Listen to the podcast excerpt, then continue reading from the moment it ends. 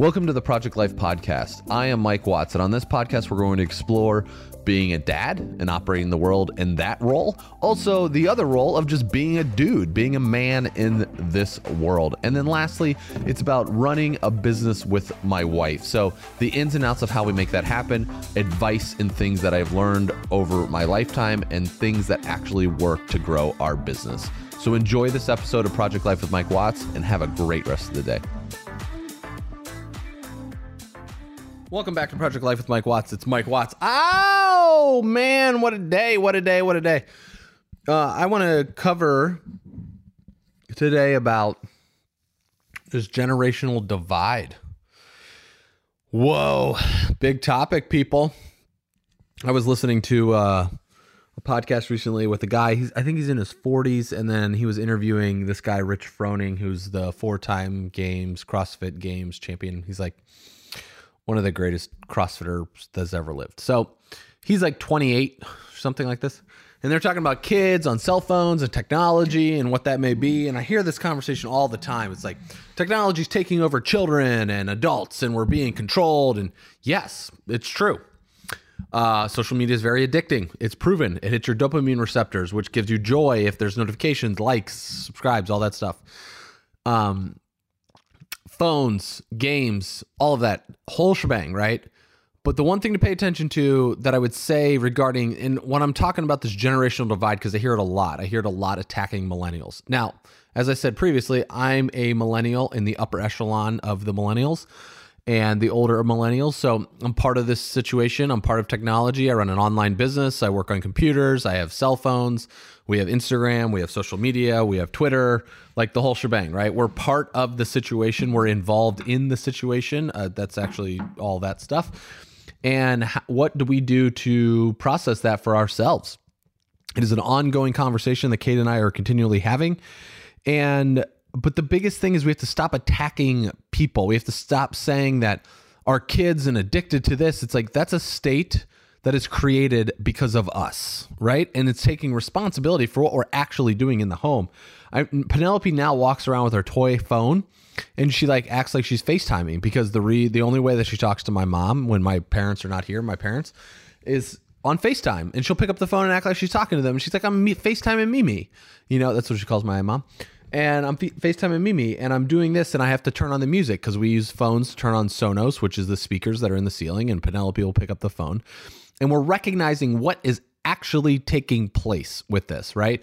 And I told Kate and I were at lunch today talking about this, and I said we just have to be careful. You know, it's like she's like it's hard because we are on an online business. I said really, it's not that hard, Kate. It's just for because we'll use social media or Instagram or whatever that is to check out like at night. Penelope might be home you know, and we're on our phones or whatever that is. I said it's just for us to be cautious of what we're actually when we're using the devices. So if Penelope's coming home from daycare right now, we don't use our phones. We hang up. We just don't use them, right? We do something else. Carry a camera around. Take photos on an actual old camera. Like I'm looking at a camera right now. Like I'm going to actually put the memory card in it and I'm going to take it outside and and be with Penelope while she's using it. And then maybe she'll uh, you know we'll take pictures with the camera instead of our phones. But it's been easy to grab a phone. It's very easy to grab a cellular device.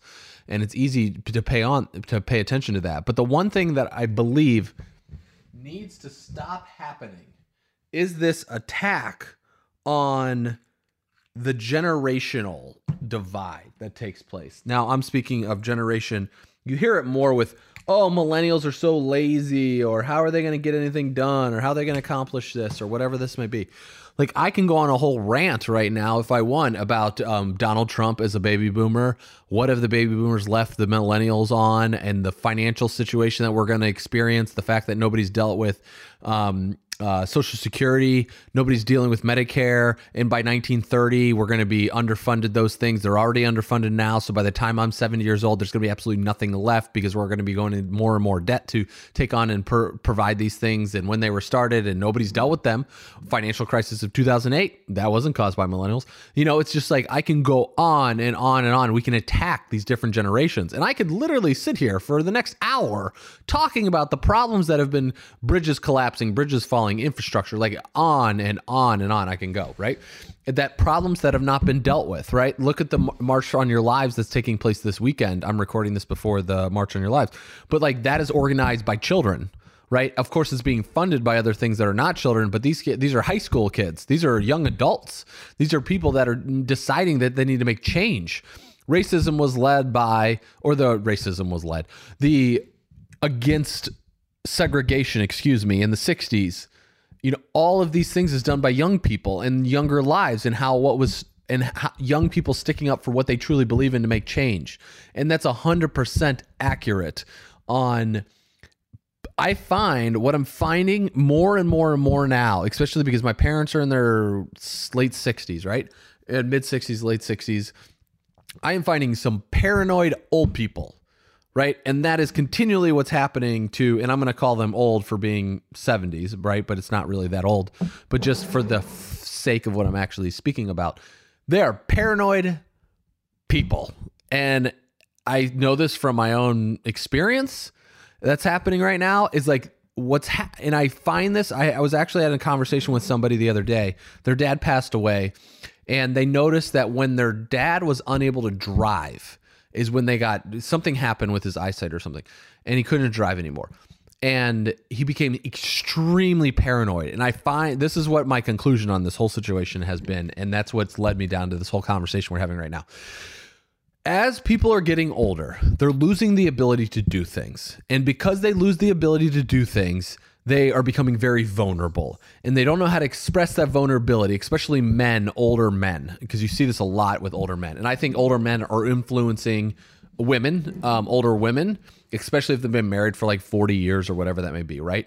And so, and it's also a generational divide. It's changing, right? It's so basically what's happening is that these i'm going to speak for men right now. It's like the older men are becoming very vulnerable because they're unable to do things like they were 40 years ago.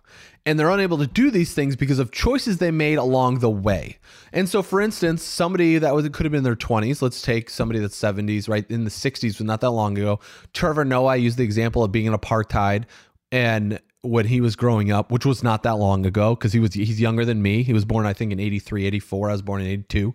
So this went on in the 80s in South Africa. And so if these people experience something where let's just say they were against segregation and they vocalized that, but now and what they believe for so long, but now they're entering an age where they see the immigration problem it seems to be a problem and a hot topic for people to get on. But then they see that our communities are allowing more people besides white people in them because people are navigating and migrating to these communities because they were looking for a better life, which is the same reason that people ended up here in the United States. And all of a sudden, the paranoia starts to kick in. So all of a sudden, if I'm not able to walk down the street or exercise, or I'm not as healthy as what I am, it's you're getting scared by change, right? And that's what it is. When I look at people, like we started a USANA business a long time ago, and I work with a lot of people who start a business. And for them to start a business, they have to let go. So right now who I work with from business consulting, I only I only work with people that are starting at hundred thousand dollars. Like they have to earn about hundred thousand dollars in business, really, for me to even sit down with them and have a conversation. Because I know I'm not working with somebody brand new, and they've gone through the heartaches, the challenges that go on when you're building a business to get to 100 grand is like a huge deal, right? That's a big milestone to hit when you're kicking your business life off. But in USANA, we're working with a lot of people who are brand new that have never started a business before. So the reason that most people don't succeed in a USANA or network marketing business, frankly, it's not necessarily the products, it's not necessarily the company. Those things come into play sometimes. It's about the desire to let go of the previous life that you've been holding on to and put in the hustle and the work that's required to go about actually running a business right? And that that developmental stage from like let's say 0 to $100000 is massive. From 0 to 10000 from 0 to 5000 5000 10 10 to 15 15 to 20 20 to 30 right? And as it goes and so it requires massive change taking place So, as somebody is aging and they're moving from their career to all of a sudden they moved into a retirement type of a state where they left the job that they were currently working, now they don't know what the hell they're doing with their life. So, unless they find hobbies or surround themselves with other like minded individuals instead of people that are just sitting around complaining about their wives or husbands, right? It's about doing something that's continually growth. Tony Robbins says happiness comes from progress plus growth. So as you're progressing through life, you're also growing, right? You have to progress and you grow equals happiness is where it comes from for him. And I 100% agree with this because what I'm finding in this generational divide situation that's taking place right now number one, we have the internet. The internet was not around when, let's take, I'm just going to talk the baby boomer situation, was my age, right? I was, I'm 35. The internet was not here when baby boomers were 35. It was not commercially the stage it is now. That is massively changing. That's changed the global landscape of work, right? Because now I can contact somebody in China to produce a product for me that is just as high quality as I can get here in the United States, cheaper probably, and maybe not just as high quality. That depends on the product, right? So, but it'll be cheaper and it can come over here. There's people in China who are Chinese individuals who are human beings who are trying to make a living by producing products, right? I think sometimes that there's this disconnect when we talk about other countries. All of a sudden, it's like they're alienated people or like an alienated thing. But there's people in China that make the goods that we are consuming here in the United States, right? So we have to keep that in mind. And I feel like as soon as the work changed for how to get things done, because the internet is making things smaller, people are becoming much more paranoid to what's actually taking place and going on. And then more and more people, like when you have Syria and the destruction that's taking place over there, or what's happened in Africa, and then where the United States, because of their immigration policies, allowed people to come here and try to find a better life. Because frankly, I've been in taxi cabs with people in New York City, and I've been like, why did you end up here in the United States? They go, because my neighborhood was guns and people were shooting each other up all the time. Our kids were growing up carrying around guns, and I just didn't want to raise my family here anymore, so I left. And it's like, wow. I mean, it's funny that we're having this gun debate right now, right? Or it's really actually uh, disturbing, not funny. But like, that's what his experience was like is day and night was was gun bullets. And that's actually that's something that's how some people live here in the united states right now too right? So it's recognizing what is actually taking place but it's instead of stop attacking other generations and that's happening we have to recognize that there's a problem and a lot of that not we, we have to not i don't want to say recognize the problem. We have to recognize what it is that we're talking about is it an actual problem or is it something going on with the way that we are currently living our life? Now when i talk about the cell phone thing situation with penelope she's just mocking our own behavior right? And of course she's going to enter a world that's going to be all technology. So it's about us as adults as to address that somehow. Kate and i haven't quite figured that out yet but that's something how we're learning to be able to do to help Penelope navigate the world of technology and understand what's going on with it. And so she can be her bright and shining person. And then we can kind of educate, or I guess lead by example, I should say. And so she can pay attention to that in leading by example, what's taking place and for us to learn as well from her of what we're doing because it's a mimicking behavior of exactly what we're doing. So it's good for us to pay attention to as well. But I find these conversations get nowhere when it comes to how to deal with technology and your children and then just like what kids are watching on TV and what they're doing. And it's just, I mean, I know we're going to go through these things with Penelope and our, our girls, but also like, it's not it doesn't make the other generation wrong, right? And I feel like that is what we have to be very, very careful for.